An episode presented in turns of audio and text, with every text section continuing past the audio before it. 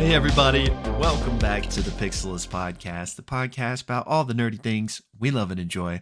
I'm Will, that's Blake. Today, we're here to talk a little bit of uh, Worlds Beyond Number, The Wizard, the Witch, and the Wild One, episode two. Excited to dive into this one, my friend. But first, how are you it. doing today? I'm good. I'm good. It's Monday, and uh, yeah, that's it is. It is a day. It's Monday. That's It is right. Monday. How about you? How are you doing today? Good. I'm good. I got my coffee, my second cup of the day. It's it's getting late. I'm kind of I'm past my Mm, time where I was like, you know, if it's past two, I never have one. But I was like, let me get one going for the pod. So You're I playing a dangerous game, later. good yeah. sir. Yeah. I don't ever. I think I have just one cup a day, but my cups are pretty big too. They're like a a big cup. So Yeah. I I used to be two a day, but recently I've been one a day. But I don't know. Today, you know, just figured why not? why not, man? Why not? You know, That's right. why not? Climb up to the Um, rooftops. you could do anything. you could fly. Um, it's like no, no, they can't. They they can't do that. No, you can. Uh, little little Key and Peele for anybody who's like, what are you guys talking about? Um, yeah. let's see. you can just know our channel is basically inside jokes between the two of us. uh, what do we need to say? Uh, our giveaway. We are going to be announcing the winner uh, Wednesday, which is two days from Mhm. now. Um, which I I well, I guess we're gonna do what we did last time. We'll just put out a quick video. yeah, I um, think so. doing that. So yeah, keep an eye out for that.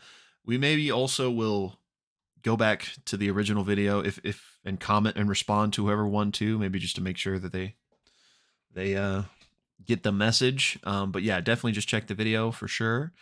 Bro, Other we're, than uh, that, We're we're growing. We're growing. we are. That's all I gotta say. We're, are we gonna do a ten thousand sub giveaway? So we just did a one thousand. You know, I know. like a few months ago. I feel like I'm all about it. yeah, I feel like we should do a 10. I feel like that makes sense. You know, six, seven, eight, those don't feel very exciting, but 10, I feel like every one thousand subs, it's another giveaway. every sub. we didn't tell you guys we uh, were given a box of Tal'Dorei Reborn. We have to get rid of. So and it's Cast. Tal'Dorei Reborn. and you get a Tellboy Reborn. And you. Um, all right. But yeah, so the giveaway uh, giveaway will be Wednesday. Look out for that. There's no critical role this week, uh, b- but we still have our discussion on last week's coming out. That will hopefully be sometime this week. And we didn't forget, but our final discussion on Last of Us is still coming down the pipeline. Um, we actually didn't plan it this way, but I'm actually glad we kind of waited because it's kind of given me a chance to to marinate and process on it. I think we Um, did the same thing with Loki or another show where we didn't Yeah. do a discussion, or maybe it was Rings of Power, where we didn't do a final episode discussion, but we let it simmer a little bit, and then we did our kind of like, wasn't any good, or should you watch this? Yeah. Um, so I think we'll do the same thing for Yep. TLOU. That's right. So that is uh that is still coming as well. Uh is that it? Is that it? I just think that's all I got. Uh, true to our names of nerd stuff, since you know we never talk.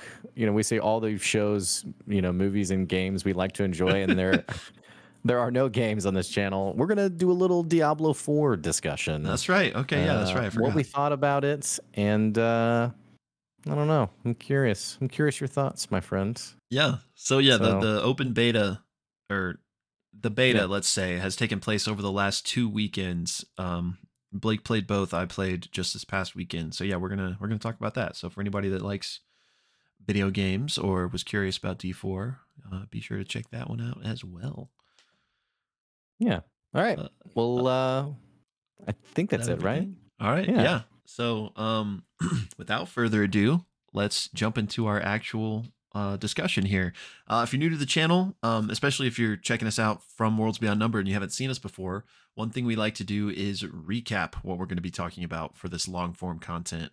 Um, and we'll cut out that recap of this podcast and we will host it separately on YouTube for your viewing convenience. So if you happen to find yourself on just the recap, but you want to hear Blake and I's full discussion on this episode, it'll be linked down in the discussion box below. Um, but yeah, Blake, you want to take us off on this one? So this was episode two, and uh, I like we've disclaimed before. I don't know if you can use that word, by the way, but as we've disclaimed, uh, there may be some details that are a little fuzzy. So feel free to let us know if we missed anything in the comments. But um, basically, the episode opens up with a continuing on this moment where grandmother Wren has just passed. Uh, her and her familiar familiar Taro have both passed on uh, to whatever comes next, and here we find Ame and Suvi in in grandmother Wren's room with this quest now to find Ursulon.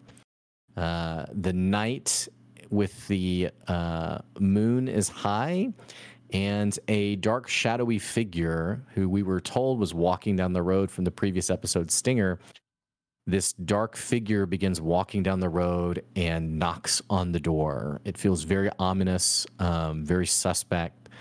Ame tells Suvi to wait, goes downstairs, and asks through the shut door, Who is it?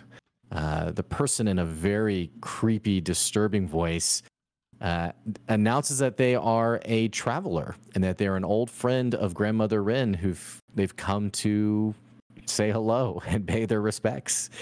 Um, essentially, Ame says, "Well, well, who are you?" And this person is offended and says, "You know, how dare you ask a traveler my name through a shut door?" Ooh, yeah. And gives three names, not an actual name, but says, "I am the Pilgrim of the Night." Uh, I think Traveler Under the Stars. Is that right? Yeah, I And don't remember exactly, but yeah, it was And of those four things you said. There's some combination of them. There was also like King something. There was a third name as well, uh, and I apologize, I can't remember which one it was, but um, and then basically says Ame says, "Well, it's not a good time. My grandmother just died," uh, and basically says grandmother Wren's indisposed. Uh, this pilgrim of the night asks, "Well, when can I come back?" And she says, sort of panicky, "One year from now." And the individual says, "You have one year," and poof, vanishes and it becomes day. It's like the middle of the day again. So, on top of this total craziness, um, all like the milk in the ice box has gone spoiled. Uh, there's things like that, like some kind of like decay and things that have just gone bad now. And Suvi is like, "What the heck just happened?" And Ame's like, "Who was that? I have no idea." Um, Suvi, Suvi actually makes, I think it was an Arcana check, um, maybe it was a history or religion check, but basically remembers from her studies that beings of the spiritual world never give their true name because that allows you to assert power over them.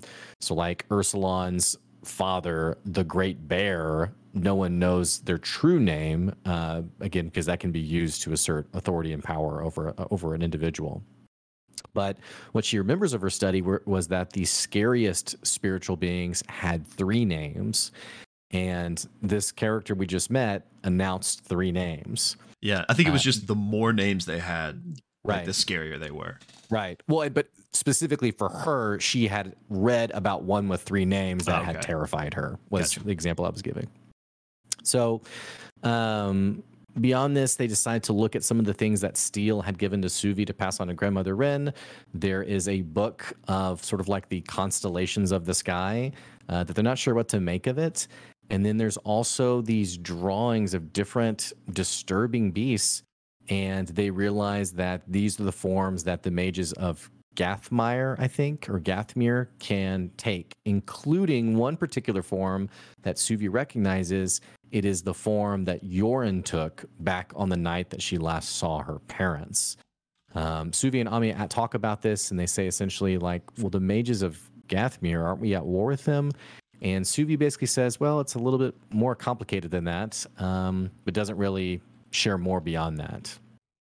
Uh, they know that before they can go find Ursulon, they need to first get uh, Ame's familiar. Uh, that was part of the uh, responsibilities given to her. And so they travel outside of the cottage up this small hill to this small uh, stone statue of this spiritual being that watches over the nearby river or the stream. Um, and they affectionately have called him uh, Mr. Mr. Cook, Mr. Food. What was it? Mr. it? Soup, Mr. Soup, Mr. because he's Soup, got right. like the offering bowl. Yeah, the offering that you, if you go go lay an offering at this statue, it's like a massive bowl, And so they lay um, some crackers down. Oh, oh, and there's also one detail I forgot. Um, Suvi, before they leave the, the cottage, Suvi actually goes up to Ame's room and uh, discovers a small blue, I think it was a cloak that was hidden under the blankets. And this seems to be from the children's story, maybe a gift from Suvi to Ami. Ame uh, that she has been holding on to. And It also in this the, moment, uh, sorry, just to, Yeah, it ahead. was the cloak that um that her mother gave her from the prelude. You know, she wrapped her in it. It was Okay. that same one. Okay, wow, cool. Um, also, looking out the window, she sees a fox coming out of the hen house with a dead chicken in her mouth, in its mouth. Uh, kind of confused as to like it was just nighttime, now it's daytime. What's going on? Um, then fast forwarding back to this offering bowl, uh, they put in some crackers. Uh, I think they put in like a thing of vodka uh, or whiskey in it as well. And this spirit comes to life uh, next to them. This small two foot figure uh, who is has a great accent and is like, "Oh yeah, they did a great job with my statue." Uh, and basically like, "What do you guys want? What's going on?" Uh, and Ame's like, "I think I'm supposed to get a familiar from you." And they share all this other stuff that's crazy stuff that's happening. And the figure's like, "I don't really know anything about any of that, but um, I can't help you with a familiar." And so Ame closes her eyes, and as she's thinking about this familiar and this ritual's beginning, that same fox comes out of the woods, sees the crackers in her pocket, sort of scurries up, and Ame instinctively grabs the fox and sort of poof, the fox becomes her familiar. Yeah. Uh, immediately begins speaking to her. The fox is fr- this is also an awesome character, by the way. the fox is freaked out because it's like I'm I'm talking. What is talking? And um, just a very I don't know how to ignorance not the right word, but there's a conversation later when Ame says to the fox like um like can you give me some space or can you leave you know give me some I can't remember what the phrasing was, but they were like yeah sure I can do that, but like didn't know didn't know what it meant. But Yeah. I don't want to spoil that for your your half, but anyway um this they sort of strike a bargain that this fox is going to help ame and in return ame will give the fox as much um chicken as it desires so um all that to say they now know their next step is to travel to find ursulon and do you want to take it from there Yes, sir. Um, so, oh, get my notes. I Just accidentally closed them. But so now Ame having this fox familiar, like like Blake said, they just kind of have this funny moment. But now that that is completed, they decide to go back to the cottage and basically pack up to go on this journey to find Ursulon. Um, so they head back, and um, Ame begins packing. But as this, you know, young witch who, for the most part, hasn't left this cottage for her entire adult life, is very confused on what to grab. She's like, "Should I bring the fire poker?" And Suvi's like, "No, we don't need a fire poker." So she's kind of stressed and anxiously stress packing. Um, and during this, she does, and I want to. We'll talk more about this in the discussion because I'm a little bit in the in the murkiness on exactly what takes place here. Um, but she goes upstairs, and Grandmother Wren is kind of like has turned white, or or there's described something like that is happening. Um, but next thing we know is that Ame has this urn um, with a rooster on it, and she actually takes it back up to the shrine, um, Mister Shoot, Mister Soup's shrine, and I think performs a little ritual. Um, like I said, we'll touch more on this in our discussion, but after that, she comes back to the cottage for a bit more packing. And um, one thing of note uh, that here is that we we're told that Suvi notices an old shawl that she used to wear um, when she was, um, you know, over here that summer that she used to like wrap herself in for comfort. And I think she grabs that. Um, and then they're off to go find Ursulon with the uh, new fox familiar leading the way by following the scent of rosemary and pine. And it's here that we get a bit of a travel montage with Brennan describing the different landscapes that they're passing through and excuse me, often saying that the fox will suddenly just stop, turn, and start going up a completely new direction, citing that he's found a fresher trail to follow. There were also times when he would comment that, oh, yeah, uh, you know, the person we're tracking has come through here several times. right And more of that happens until eventually they arrive at this salty sea city of Joris. I think I'm saying that right. Um, and there's like a lower portion of the city that is, you know, connected to the sea, obviously, and then there is a higher cliffside portion of the sea. And this place is about five times bigger than Silbury, so Ame is pretty overwhelmed. Um, the fox continues to lead them into the city into these uh like this farming land within the city and here they can see that this traveling fair has been set up in this farmland and they see signs for a performance a stage performance of sir gallant and the princess bryony and uh they make their way to it and they kind of find themselves standing in the back of the audience as this play begins and Professor J.B. Adelaide strides out kind of as the ringmaster, the showmaster of this play, and introduces it. And it's a very low budget production, kind of like high school play vibes with the cardboard cutout sets and kind of lackluster you. costumes. How dare you not give um, justice to it? yeah, my bad, my bad. Um, but so there is a princess who is basically trapped in this tower and she is looking for a knight to save her. Uh, and there's a knight on stage as well because she's been trapped by a monster. So the monster enters the stage and it is none other than Ursulon. And the crowd begins to boo and yell. Um, and this, of course, upsets Ame and Suvi. And so Ame yells at them to shut up.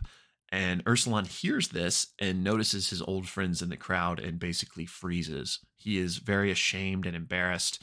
Um, and there's kind of a moment where like they, the the knight like tries to continue the play, but Ursulon basically is is too caught off guard, and he eventually just runs off stage.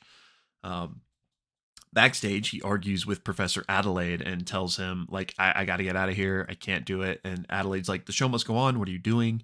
um, Ursulon explains that like there's some people here, and Adelaide is actually a bit more empathetic at this part. But then Ursulon's like, "Can I have my music box? Like I gotta go." And Adelaide's like, "No, you can't have your music box. Like we let you work here because you gave us that. Like you know, you know, you're you're a freeloader. Like no, you cannot have the music box back."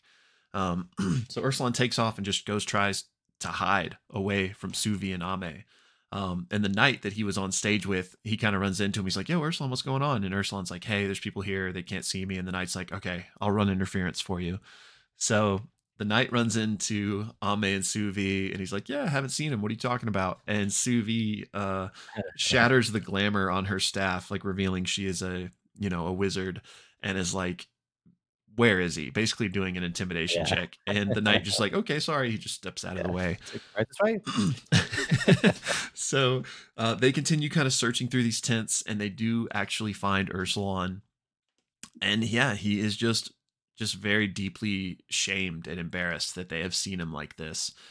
And um uh, you know, obviously Ame and Suvi are his friends, so Ame like tries to comfort him, but Suvi's like, you know, I'm not good at the emotional stuff. Um, and she actually finds out that Professor Adelaide has the music box. So she's like, I'm going to go take care of that. Ame, you handle the emotional damage here. So Suvi steps out, goes and confronts Professor Adelaide in his office, again intimidates him, and he quickly folds like a wet napkin. And she actually does go and retrieve uh, the music box. Meanwhile, though, uh, Ame and Ursulon are talking, and excuse me. Uh, the moment Blake alluded to a bit earlier with the fox, Ame's like, "Hey, can you give us a moment?" And the fox is like, "Yeah, sure." And he just stands there. It's like, "No, yeah, can you right. leave?" And he's like, "Oh, yeah, sorry." Um, so they get their little private talk, and you know, Ursulon again just explains that you know he's kind of embarrassed, like this isn't what he you know thought he was going to do with his life, and um, Ame, of course, is being a good friend, but she, you know, quickly fills Ursulon in on what's happened and is like, "Hey, we need Wavebreaker. We need that sword."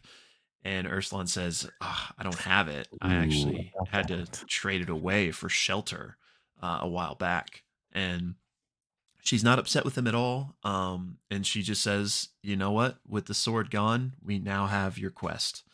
Uh, and that's actually where the episode ends. Unless I missed anything. No, it's great. Okay. And uh, if you're watching just the recap, check the description for the whole episode discussion. And we want to know what you think about the episode too. So check that out as well. Will, what'd you think? yeah. um, I loved it, man. I'm really enjoying this. Yeah. Um, I, uh, well, what do you think? I was, I, I want to, I want to launch into something, but I'll, I'll save it for after. Oh, that was great. yeah. I mean, section. I'm listening to it with my wife. And so it obviously, because we have to like sync two schedules to like watch it together, mm-hmm. um, it takes a bit longer. So actually, I like the two every two weeks um, pacing because yeah. it gives us time like we're driving with you know and uh, funny enough our kids get really quiet whenever like we're driving and we're listening to it really so it's kind of nice fun. yeah but um, yeah, we have to listen to it in chunks. But um, we it kind of gives us an opportunity to I think about different sections a bit more. Mhm. Um, and uh, yeah, I'm loving it. I really like it. Um, I like that we got our little commercial from um, uh, the business, the company that does the production side of it. Uh, uh, Dark Horse, I think. Yeah. Um, so yeah, I think they're doing a good job. I'm I'm enjoying I'm enjoying this so far. Yeah, me too. Um, you know, it, it leaves it leaves me wanting more each week, and like you said, with the two week break, that's kind of just exacerbated, but kind of in a good way. Um, but yeah, I, I'm loving it. And uh, what I wanted to to get into was just uh, again, I really enjoy um, just the sound design and the production value that's going into it, specifically from this episode, the uh, the Pilgrim Under the Stars or, the Man in Black or whatever. That voice, Man man, was Or was so. I, yeah, I don't know exactly. It was like gonna go back and listen to it again because Yeah. I I did listen to it again to catch the names to see if it was three names, um, just to get kind of like a power level of this guy. yeah, But then I um, I can't remember what was said. it was it was. I think Pilgrim Under the Stars was one. Yeah, Maybe maybe the King in Black. Maybe that's what it was. And then there was know- another no. one too. Well, now that I'm saying, it, I don't even know if King was even mentioned. Now that I'm saying it, but um, but yeah, there was like a Traveler of the Night, Pilgrim, Pilgrim under the, or Traveler under the Stars. There was something for both of them. I can't remember honestly. Just gonna see if I But- down. Pilgrim Under the Stars, The Man in Black, The King of Night. That's what I wrote Okay. down at least. That might not be Yeah, right, but okay. um yeah, awesome. And um I I'm you probably haven't listened to the fireside chat, have you? No, uh, Okay, I'll, I'll probably interspice some stuff from that for those of you that got, that you didn't listen to it. Um, but one thing was that they were all like so impressed with what Taylor came up with for the voice, because obviously in the live recording, Brennan didn't have those Yeah. effects on his voice. Um, and I think Lou was like, "Yeah, I was scared. Like that was scary. I was like, I almost told you to like, hey, tone it down. That's too scary." Um, but yeah, I just thought that was phenomenal. And uh, Brennan even said, "I think, I think the the girls, Ama and Suvi, started referring to that entity as the stranger." And so Brennan said, "Yeah, I loved that. So like that's what I refer to it now as in my notes. Like he calls it the stranger. So oh man, it'll be and i think i think that was obviously a meta conversation Yeah, but i'm sure. curious if maybe the stranger might become another one of that that thing's titles yeah, I think it's.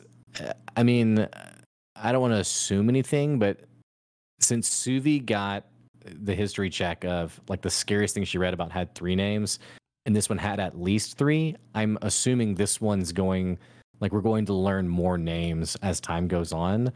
Yeah. Um, because it's a very nice little metric for power level, and this guy seems terrifying. yeah like So, big uh, bad energy. for sure uh so sh- i don't i may have just said this but even if i did it warrants a second saying but shout out taylor moore for just the Yeah. the production on that um but yeah this this feels like a good place to just go ahead and, and start because i kind of want to dive in on that guy a little bit um uh there's probably a few different things i want to touch on here but the first thing that's coming to mind right now is you know he he showed up um oh well the first first thing is one of the the discussion points we had last episode was what exactly was happening with that time dilation stuff. Was it something grandmother Mhm. Wren did? Was it always there? We now know the answer to that that this was related to him and not anything that the witches were doing which Right. one is just badass. Night literally follows this guy wherever he goes to the extent that it warps time. Um this this dude definitely if not big bad is big bad powerful um Yeah. so i mean I, obviously there's some there's some um like grim reaper kind of vibes uh, in that he's showing up when someone died and you know he carries night with him where you Well- and like everything died in the house you know or like the milk Yeah, spoiled well- and stuff I don't think grandmother Wren dying is what caused him to come. I think it was Suvi's foot stepping on the touching. road. Right. Because I don't know if you told me this or if I got this from Reddit, but from the children's stories, one of the rules was Mhm. you shouldn't ever touch the road or something like that. Right. Um, yes So her foot touches the road, and presumably, I mean, he he knows where this place is, right? I mean, they he knows who Grandmother Wren is. I'm an old friend of Grandmother Wren. Um, so I'm wondering like the the mechanism here of like what does the road do that allows his presence and I don't know. It's Well, interesting. So you know, last step I was on, I was on that page as well. That that stranger showed up because Suvi stepped out on the road. But now I don't know if I'm on that page anymore because I feel like he wasn't he wasn't there for Suvi. He was there for Grandmother Wren. You know, but are you saying that like we he don't just? know? We, I mean, we don't know he was. I mean, he, I guess that's fair.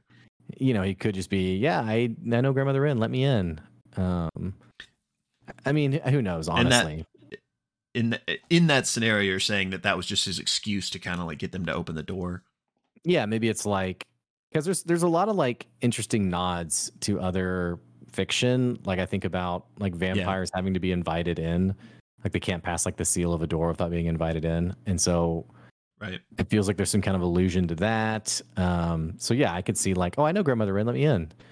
Uh, but I, but I don't know. I think bottom line, this is definitely setting the setting the scene for a big bad type character that may not get resolved anytime in the near future. Um, since we had the one year um, date placed. Right. So, all right, let's let's let's call this two two possibilities here. Not that there couldn't be more beyond that, but the the Suvi possibility. He showed up because of the road, and then the grandmother Wren died, and that's why he showed up. Um, Sure. You're leaning road. Yeah. hmm I'm I'm leaning grandmother Wren died because it did seem as if he knew she was dead.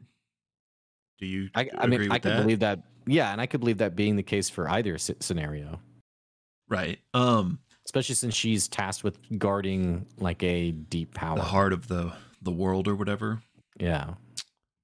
Yeah, so I guess I and not that I want to get want to get too lost on this, but with the with the road thing, and I, I still haven't finished the children's adventure for those of you that have. Um, but I'm wondering, like, surely, and I think we maybe even touched on this la- last week or last episode. Um, but there's no way that Suvi hasn't stepped on roads since becoming like an adult and leaving grandmother Wren's house. But maybe it was specifically that road that she couldn't touch. You know. I think so, Um, yeah. Her whole life she's never touched a road. um. Anyway, anyway, so I guess I just was gonna ask. I was I was getting kind of grim reaper ish. I mean, clearly he's a spirit. Mhm. Um, I was kind of getting right. grim reaper vibes. Um, what vibes, if if not that, kind of were you thinking? Like, is this just like an assassin sent after Suvi? Like, if that is the case, or what were you? Was kind of No, I think it's I think it's a spirit. I think it's well, a yeah, spirit. but it could still spirit assassin. Oh yeah, sorry. I Yeah. thought you meant like sent like like a political intrigue kind of thing. Oh. Um Yeah, no, I I don't know. I I think of the oatmeal man or like the poltergeist bad guy. Is the of the- oatmeal man. The the logo on the oatmeal container. Was there like a urban legend about him or something? it just looks scary, bro. Hang on. Okay. Oh, your favorite number. Blake doesn't like the oatmeal guy. I just I get figured it. there was more to it than that. the the oh okay, so I saw Poltergeist as a kid. It was terrifying. And then I noticed that the oatmeal logo, the Quaker Oats guy. Look at this guy here. See? I mean, yeah, I don't want to run into that guy in a dark alley for sure, but So I just there's I just didn't know okay, if there so- was more so- to it than that. you got you got this guy, okay? and then you got um Poltergeist bad guy. Which Pixelist podcast where we uncover Yeah. childhood trauma. They're they're basically the same. okay. You know? Yeah, yeah. I mean, I, I Well, see what you're saying. So that's the vibe I got when he was even describing him. I was like, oh man, he sounds like sounds like the oatmeal guy. and then when he said pilgrim, like pilgrim of the night or pilgrim under the stars, I was like, oh my gosh, it is the oatmeal guy.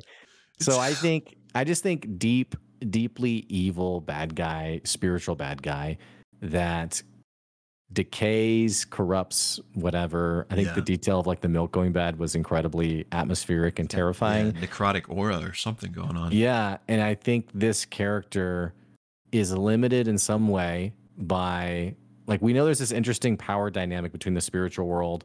We heard it from the peddler in the first episode, like who came first and like where does sort of like authority lie.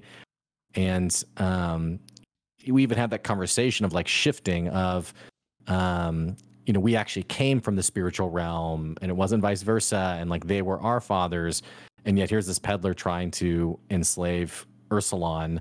Uh, so there's there's this interesting dynamic, and so I wonder if that same concept is true, where there's there's restrictions on how they travel here and away, and maybe that the road is how that's exemplified, or you know, being invited into a house, or I, I don't really know, but I think it's someone super evil who likely wants his hands on the power that grandmother Wren was guarding, um, which, interestingly enough, has not been talked about, and maybe I guess potentially even is part of the intentions behind the curse. So yeah, um, okay. A couple of things on that is um, one, I can shed a little bit of light, and it's not a definitive answer, but it does shed some light from the children's adventure, um, if you don't mind. No, yeah. Okay, this isn't like this isn't like a, a plot point that that spoils like a major thing that happens in the children's adventure, but it's kind of some lore that Brennan shares, and I won't share the context on how we find out. That way, it won't be like a you can still experience it yourself. But we're told there's these three things basically: um, sunlight, doors, and beds. And those three things have like an impact on spirits in the in the material world, let's call it. Um, and so different spirits have like a different relationship with each of those things. Like one might be, let for sake of the conversation here, one might be really good at sunlight and really bad at doors. Um, so uh, without without going context, into it further than so that, I'm just not good at doors, man. um, but so on that point, uh, it may be that certain spirits must be invited in. Like if they're again mm-hmm. bad at doors let's call it um maybe we can have a deeper conversation about this uh at some point later where i won't be as vague but um uh, to me that's what was going on and maybe even the perpetual night is similarly tied to that like maybe he cannot be in sunlight mm-hmm. but he's mm-hmm. so powerful that just darkness follows him um so I, I i would imagine that was what's going on there but yeah i think and not not every spirit, but I think um, most probably do need to be invited in, similar to like a vampire or mm-hmm. you know yeah. other uh, folk tales and stuff like that. Um, but I just thought that was really interesting, and for my money, I guess I'm probably with you. Again, you know, I'm team uh, he he came because of of Wren dying. So I think mm-hmm. that he could sense that or something. And you know, since she's already dead, it's not as if he wants to harm her. So my best bet is that that the power that you referred to is that he wants mm-hmm. this this heart of the world. Um, but to that end, and this is just going to be pure speculation from us, but I'm curious what you think. Um, if that feels like that could have gone a number of ways. I don't think that that was railroaded in the sense of Brennan knew um Brennan knew Ame was going to say come back in a year. And in fact, it, he didn't know that given what the given the fireside chat that I listened to. Um so I'm curious maybe 1 hour. maybe, I'm curious what would have happened had they let him in. You know, like Brennan had to at least be prepared yeah. for that. Um, now, again, it, that didn't happen that way. So, you know, I guess there's not too much point in talking about it, but I don't know that I just, my mind started racing with like, well, okay, clearly this guy's out of their league and above their thing. Would he have just let them be, but done what he was coming to do, you know? I don't know if you had any thoughts about that, but I was just curious. Yeah, I don't know. And for me, it's hard to like like do deep speculation of like you know what if this happened? But um i do know knowing from what brennan has said before of like part of being a great dm is like deeply knowing your players. And when you know your players you don't have to railroad because you know mm-hmm. when you lay paths out. You just you just know the path that they're going to take. And right. it preserves their autonomy and decision making but it also sort of frees you up to not have to think of every scenario um, I would venture to guess Brennan sus- suspected as much that Ame would have said no. Um, you can't come in. The fact that her grandmother has just died, uh, as her granddaughter would want to sort of protect the sacredness of the home. Like you wouldn't invite any visitor in, much less a much creepier, a much more creepier one. Right. Um, but had she let him in, yeah, I don't know. We definitely wouldn't have had some kind of combat. I, I assume, you know, all roads lead to Rome kind of situation where, you know, Brennan's gonna at least clue them in on you got to get this guy out of your house. So Right. you know, but who knows?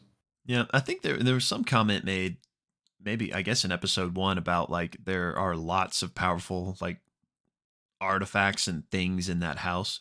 Um, Right. which with how strong he was, it was probably the heart of the world. But I guess there are probably lots of things that maybe people would want that were in there. Right. Um, a couple, two quick things, and then uh, this I'm kind of moving away from this, unless you had anything else. No, on this yeah, that's good. Um, one I wanted to, uh, well, one thing they they mentioned in the fireside chat that they realized that they didn't mention on mic for the episode was that if some people were wondering, like, so they just all left the cottage and now it's just unguarded and untended to while they're was- on this yeah. adventure. I was wondering Um, about that, about like the legendary items and stuff. Like, are people gonna come ransack it or? Yeah, so they um they they touched on this and they said, yeah, we we had a conversation about this, but it must have not been on mic. Um which was that Mr. Soup was going to tend to those things while they were gone. That that was kind of the long-standing relationship between Mr. Soup and Grandmother Wren is that, you know, she built him that shrine and they, you know, make offerings to him and then he helps take care of things when we uh, did get the detail because they talked about like, do we need to feed like the the the hens and things like that, and we got the detail of like the like budding sprouts coming out next to the shrine, implying that Mister Soup was going to um, take care of the area. But it it sounds like maybe there's like a more like a stronger ward over the home for like a random passerby coming by, or I don't know. Well, um, Mr. Soup, similar to Ursulon, has, and I guess I guess they mentioned this in the fireside chat too, um, but has like a glamour form. So he will like Okay. be a humanoid form, and I guess like live in live in Oh. there while they're gone. Yeah, yeah, yeah. Okay. just be like Yeah. the groundskeeper. Yes, that makes sense. Okay, cool. Um, so that was one thing, and then the other thing, which I alluded to during my recap, is I wanted to get your pulse on what exactly happened with Grandmother Wren because I don't know if I if I missed it or if it was just kind of glossed over. But it was is- is- glossed over. It was like a 15 second. Okay. Is the implication that that she was in that urn though? It had a rooster on it, so I was like, could be Taro, but he was a familiar, and didn't he like evaporate into the wind? He dissipated. Yeah. Okay. So then her her ashes were in there, presumably, right? Right. Okay. Right. That that's that was what I took from it. But since they went through it so fast, I wasn't sure if that was what happened. Yeah. They kind of glossed over it for sure. Um, Okay. which is so, fine, I guess. But Yeah. I do I do have another question, not necessarily about her. I didn't know if you wanted to leave like the setting or not, but I to didn't really about- have a plan, so yeah, well, ahead. I was just thinking about the the things that Steel wanted grandmother Wren to have. The right. star constellations, which is obviously something. Mhm. Um, and the The forms, the, the forms, yeah. the animal yeah. things, yeah. What what do you think's going on there?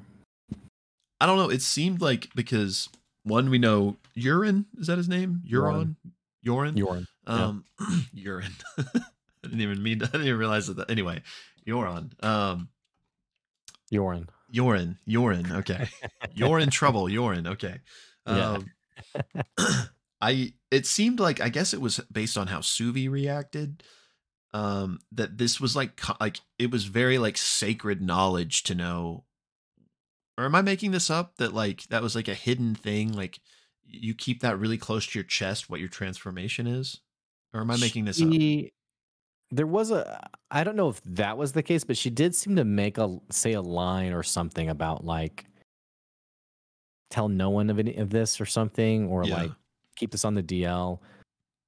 But I think it may be related to her comment on the mages of Gathmir or Gathmire, who they're at war with. Mhm. It may be more like this having this would kind of imply something about like your allegiance with the Citadel. So like, don't show this to anybody. Um, that that may be what the implication was, but also, yeah, there was something kind of uh, irreverent about it. I guess that was like, you know, we we really shouldn't be looking at this, or not even that, I guess, but just like, it's not like, oh, hey, cool, look at these drawings. Yeah. you know. So I don't know.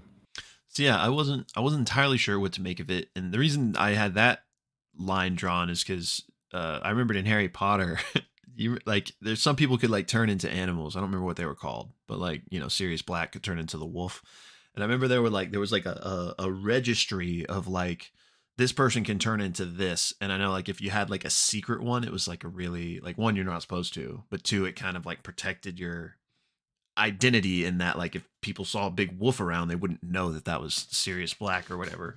Spoilers, bro. So I don't, I don't know if this is a fair line to draw, but I was wondering if it was like a similar thing. Like they just Ah, kept their yeah, transformation okay. secret so that they had some anonymity in in Yeah. whatever they were doing. I yeah, guess. right. Um, okay, yeah, that's interesting. Um, it's I'm curious if we're gonna get like a. I really this is like where I think Brennan does a great job like describing these things, but I really want like some fan art. you know, where yeah. I can kind of I can just visualize it just a little bit more because I can kind of get there, but I'm also like, man, I want to see I want to see what they're seeing. Um, which they're not seeing anything because it's Right. make believe, but But what's in And their then- mind? and then there's obviously i'm kind of wondering like that night which i don't know if we've gotten any more clarity in the children's story but that night with Yoren, who's a friend of the father Mhm. but he's from Gathmir, which they're at war with like what's going on there is Yoren still around i don't know it's interesting I from where I am in the children's adventure, I haven't. There hasn't been anything like that yet. Um, okay but another on those drawings and stuff if it's not the connection i just said um maybe shining some more light on what you were saying i wonder if it's uh is it Gathmere? what is the it's either gathmire or gathmir i think it's gathmir okay clearly like ame said aren't we aren't we at war with them um so maybe suvi was like can't show this to anybody because maybe like these are s- spies that are working with the citadel that that shouldn't be so maybe it's like a cia you know a like secret identity list like that can't get out because all those people would be compromised at that point so maybe it's Oh, something okay. like that like you know Okay, yeah. Yeah. Um, and then the stars thing, and, and Brennan said something around the lines of like grandmother Wren would always joke about like which stars are playful or mischievous. It feels like there's something I would assume some connection like with the spirit world or something. I don't know. Um, and all this to say, what what exactly is going on with Steel, and why would Steel want her to have this, knowing that she was going to die soon? Or did she even really want Grandmother Wren to have it, knowing that Grandmother Wren would die and that ultimately she could give it to Suvi, but couldn't directly give it to Suvi because it would look bad? I don't know. Hmm. I mean, I, my mind goes like 10 different places. Yeah, that's a good point about her dying. Um I I don't know. But that does I'm glad you brought this up because that does lead me to a a larger discussion about Steel that I wanted to have. In that I don't I don't I'm not saying she's like the big bad, but I could see her being Bro, what? A little bit darker than we realized. And I don't I don't this? not trying to get like too meta in terms of storytelling, but like the connection for like the kind of revealed evil is there in that she was like really good friends with the mom and dad, but they died, but she somehow made it, you know? And like if there is like this this corruption, for lack of a better word, in the citadel, maybe she's kind of at the heart of it, you know, maybe I, I don't know, and maybe I don't know. It's just I'm not saying it's the case, but the pieces are in place for it to be later. Like so I'm not saying like anything's really happened that's like, oh, she's evil, but like the the pieces are on the board for that to happen, I guess is what I'm saying. Bro, how could you besmirch the good name of Steel? her mom, Suvi's mom's best friend, basically her aunt. And here you are saying, Yeah, which is which she had all the reason in the world to, to be emotional in in that episode one scene where she's like, I I only just give you bad news and like, you know, uh so I'm not saying there needed to be an ulterior motive or like, you know, when she broke down saying like, you know, I promised your mom that I was going Mm. to protect her. And then Suvi says like, well, you know, there's some very like meaningful Yeah. passage about like magic and the essence of that. Um, maybe there was like an extra layer to that sadness knowing that she had to and maybe it wasn't like a just pure evil thing but maybe for whatever reason like that sacrifice had to be made and it was steel that that decided or something. Um i just feel like there's there's potential there for for we don't know the full story exactly with steel. And i i lead that all into the grandmother Wren stuff because like you said that that kind of doesn't add up if they knew she was dying and yet she sent Suvi with this stuff to give her and how did she know she was dying are they like does does grandmother Wren have this solidified relationship with the citadel uh, as an Mhm. entity or is it just with steel because we know grandmother Wren had a relationship with with soft and stone at least Right. because in episode one, when Suvi shows up and is an adult, grandmother Wren thinks it's her mom, right? I think she's like, oh, yeah. soft yes. or steel Yes. or neither of those. What's her name? Stone, I think. Stone. Yeah. I'm assuming when she got sick, she was kind of like getting her affairs in order and chatted with Steel, which I'm not on, you know, Team Steel's evil, by the way. I think, you know, we're all going to get today where she's vindicated and you're going to say sorry. However, if she's been chatting with Steel, getting her affairs in order, hey, I'm dying, it would be interesting if she confided in Steel about like, hey, just so you know, like here's like the last loose ends that like just for my estate and Ame and whatever. And if Steel was the one who cursed her, like Oh. realizing, oh, we well, we can't let that we can't dabble with that. It's not you know, it's best that's unspoken. Yeah. And someone because you have to wonder someone as powerful as grandmother Wren, how could she be cursed and like not see it coming? Well, if it's someone deeply close to her, I could see something like that. Um, Yeah. I mean, and also explains why n- neither of them seem to have been expecting Suvi either. right. You know, I mean, you would think there would have would have been a conversation. I don't know, but and maybe Steel didn't think she'd make it in time. I don't know. But point being, to what you're saying, if those documents are like you're not supposed to have those things, I wonder if that's sort of like an intentional, you know, caught red-handed type of thing. Yeah, like like yeah, Plant, planting some evidence Yeah, type of thing. I like how we took your stupid little comment about Steel, and now we have like the whole, the next ten episodes of like Charlie Steel's Day. betrayal.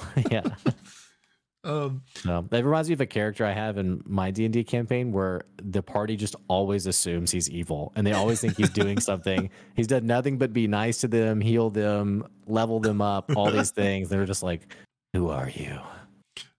well, now we got to know is he evil? I can't answer that because my wife will watch this. oh, okay.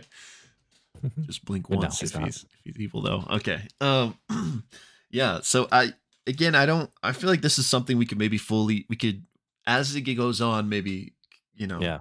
press out Yeah. the juices into an actual strong theory, but the pieces are there. And again, not and not that the Are they, though? conclusion not that the conclusion to this has to be that she's evil, but the conclusion is that she hasn't been telling the truth about I certain things. I think that is probably fair. That being what's her title, like the sword of the city or the yeah, sword of the citadel. Which I mean, we don't know how the hierarchy Yeah, of power mean- works, but it seems like she's up there. Yeah, and so there's definitely like an opportunity for ignorance, where like she didn't ask questions and you know didn't pry, but she did her duty. But it definitely seems like it's ripe for opportunity where, in her mind, for the greater good, either made decisions or kept things in the dark that maybe she shouldn't have. Yeah, like maybe for the greater good, she had to kill Suvi's parents or something. Because Bro, you are so like maybe for the greater Uh, for the good, greater she good in her mind, anyway. everyone. because one interesting thing is that we still don't know what the context of that opening scene was like because we have Right. this seemingly powerhouse of civilization in the citadel uh, and they're literally in the citadel when it's happening and they have to flee so like was there a Right. civil war was there some sort of attack that got that far that breached that far inward Um, or were were Suvi's parents and I don't mean a negative connotation on this necessarily because we don't know if the Citadel's good or bad, but were Suvi's parents like turning against the Citadel? They, we know they're working Oh, with okay. we know they're working with Urine. Y- Ur- Yorin. Urine. we know they're working with him. Maybe it wasn't that he was a spy. Maybe it's that they were. You know. Yeah. And maybe Steel Oh. was like, you know, or I, you know, not necessarily that conclusion, but uh, there's a lot of Like interesting a things here. like a Snape and Dumbledore situation. Yeah. Yeah. I don't know.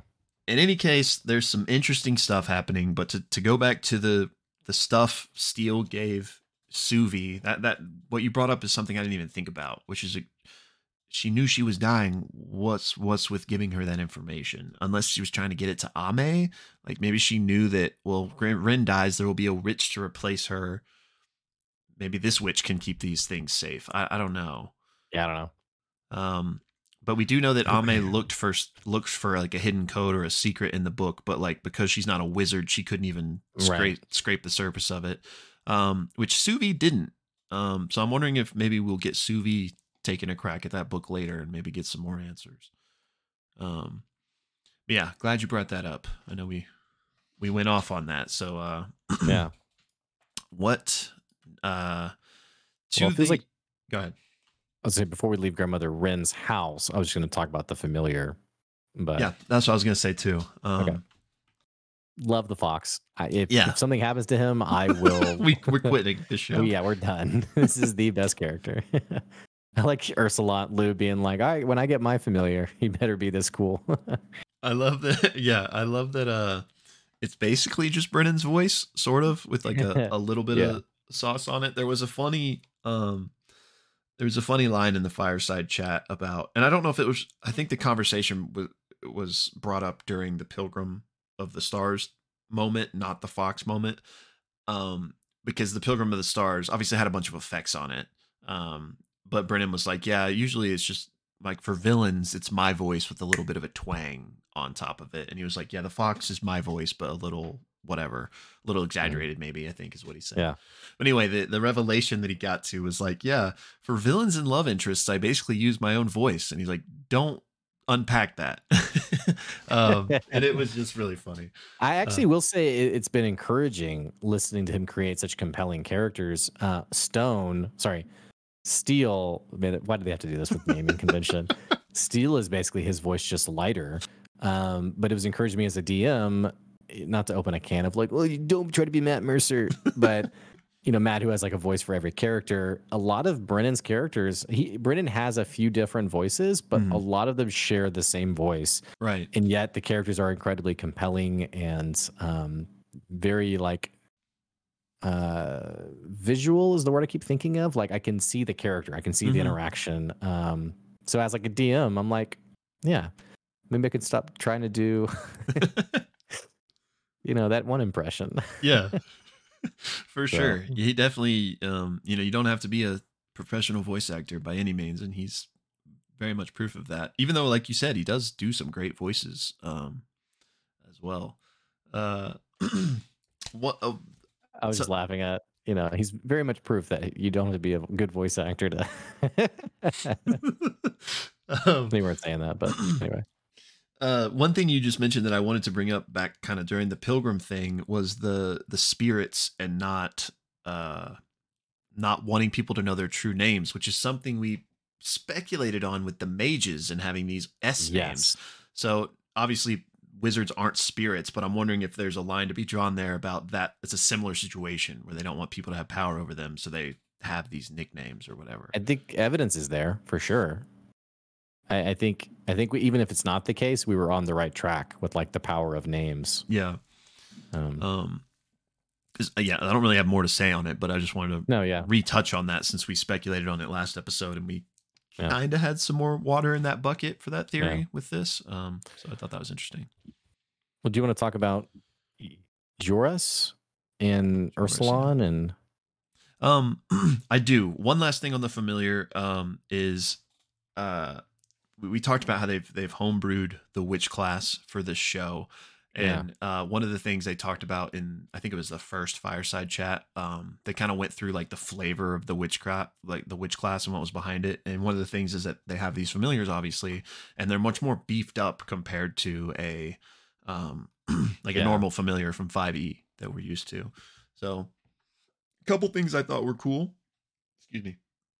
Ugh, got like a burp. um, was that it's it's a real animal. Like it's not like Yeah. com- purely conjured from magic. Yeah. Um, which and again, I don't remember if this was from the fireside chat or the episode, but they brought up how like some wizards have familiars too, but those those are conjured from magic. Um, so we might see more of a 5e familiar, but they're going to be vastly different from what Ame's is.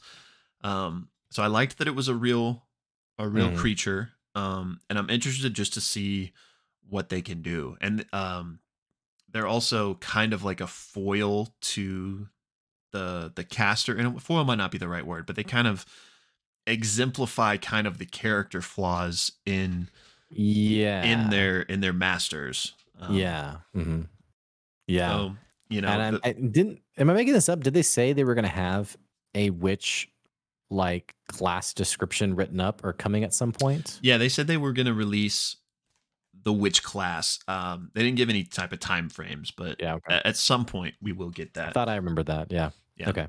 Um, but yeah, I'm just excited to see more. I'm really just interested in the character as as a whole. I'm curious in that they aren't conjured.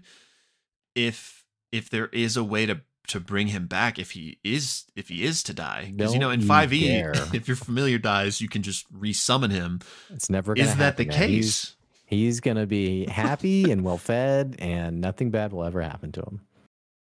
so say we all So say we Uh, all.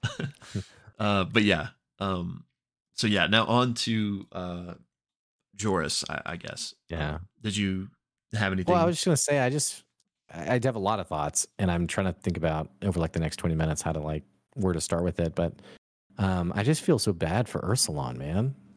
yeah Not just the fact, did it did it throw you at all?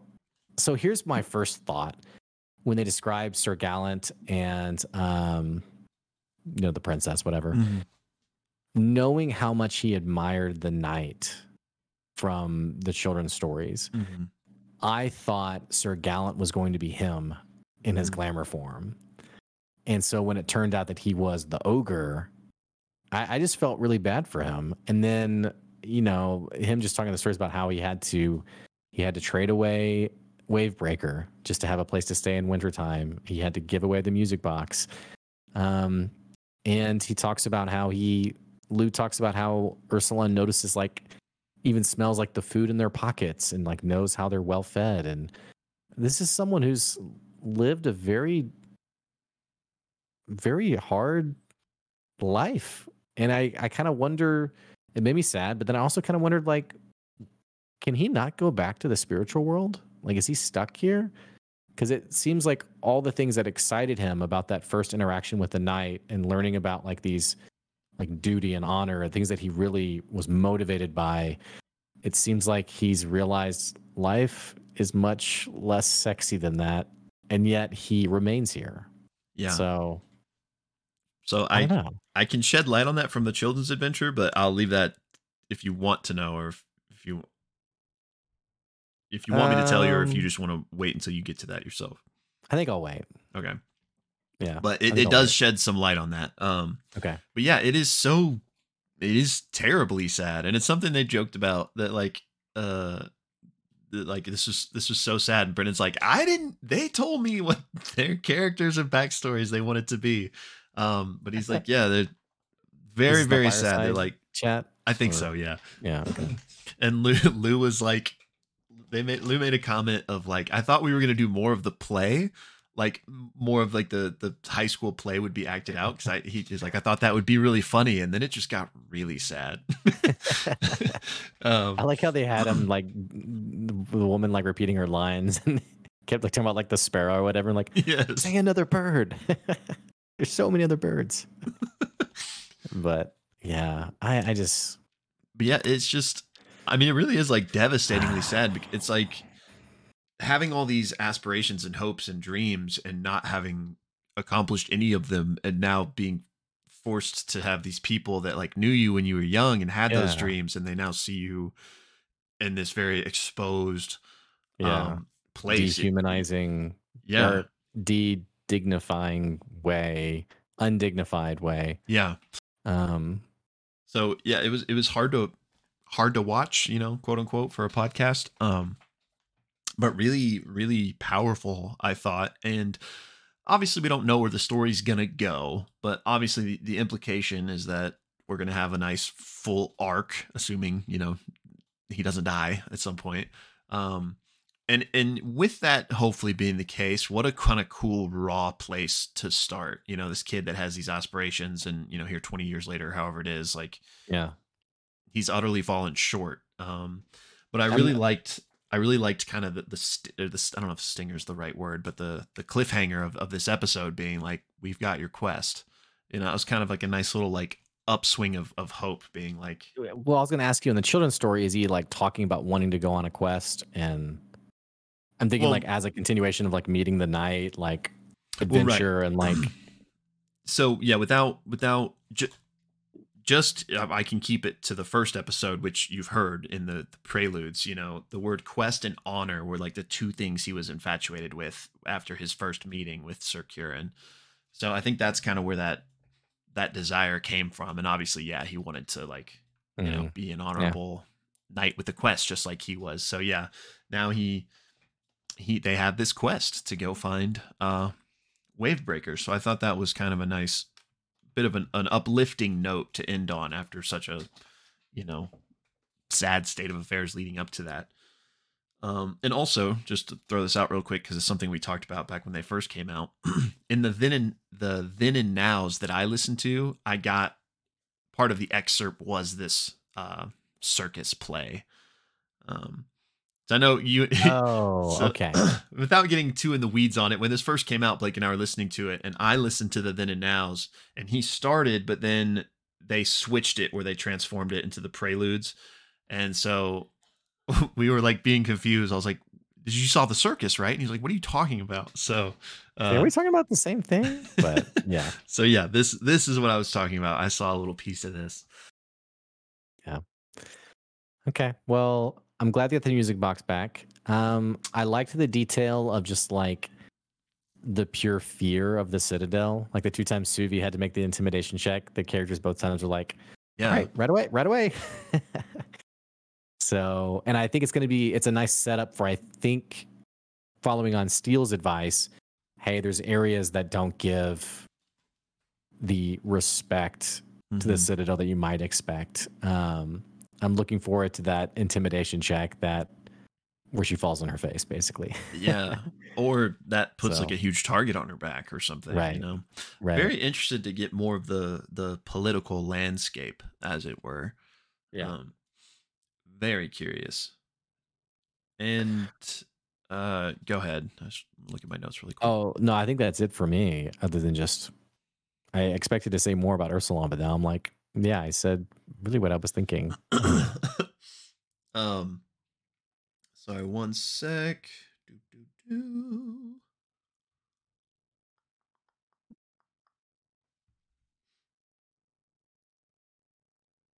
I think that's probably all I've got as well.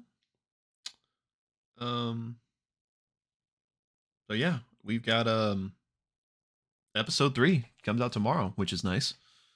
I'm excited. I get I have a lot of window time on Tuesdays, so I'll be able to dive into it. Oh, nice. And um, this this isn't what I was looking for, but it did remind me, um, kind of uh, on the on the meta conversation about how this show is made compared to something like Critical Role. I've noticed, and I don't know if it's if it's been I don't know where I've noticed it, but I have, so I can't give you the exact example. But clearly, they're playing like episode one, episode two isn't.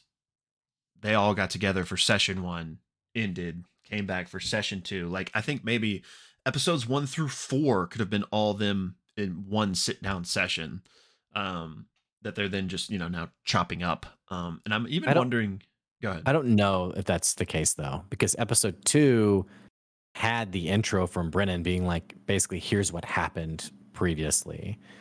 So if that happens again, I would think they are splitting up and coming back Well, because it's, or I don't know. You tell me what you think.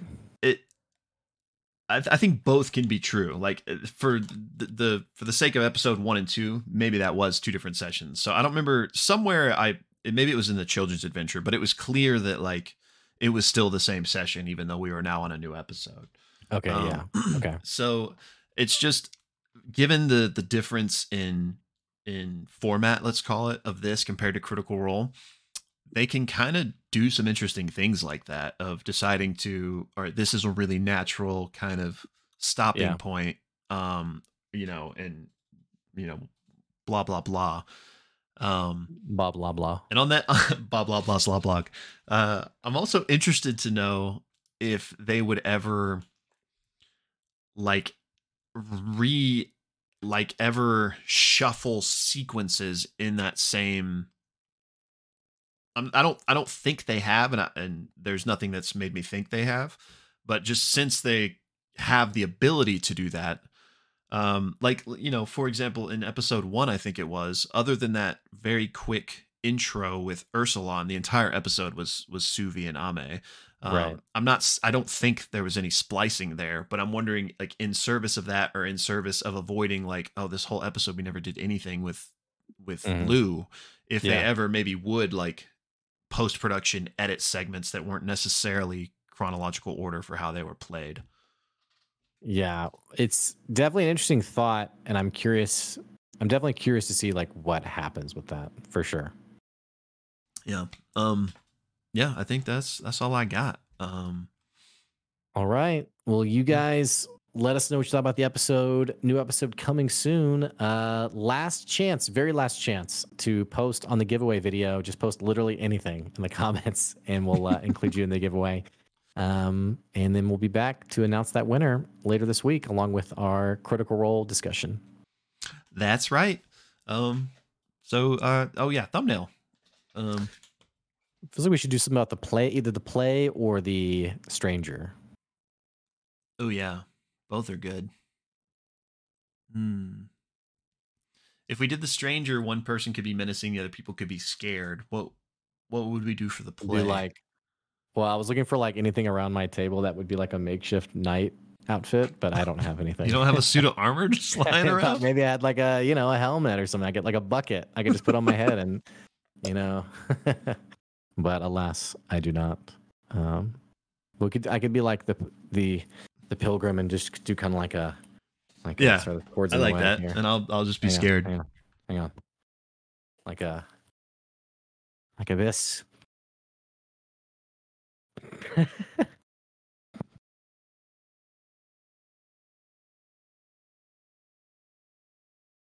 We're not stupid. We're doctors. nailed it All right. Well, we appreciate you guys, and uh, thanks for watching. We'll be back soon. bye y'all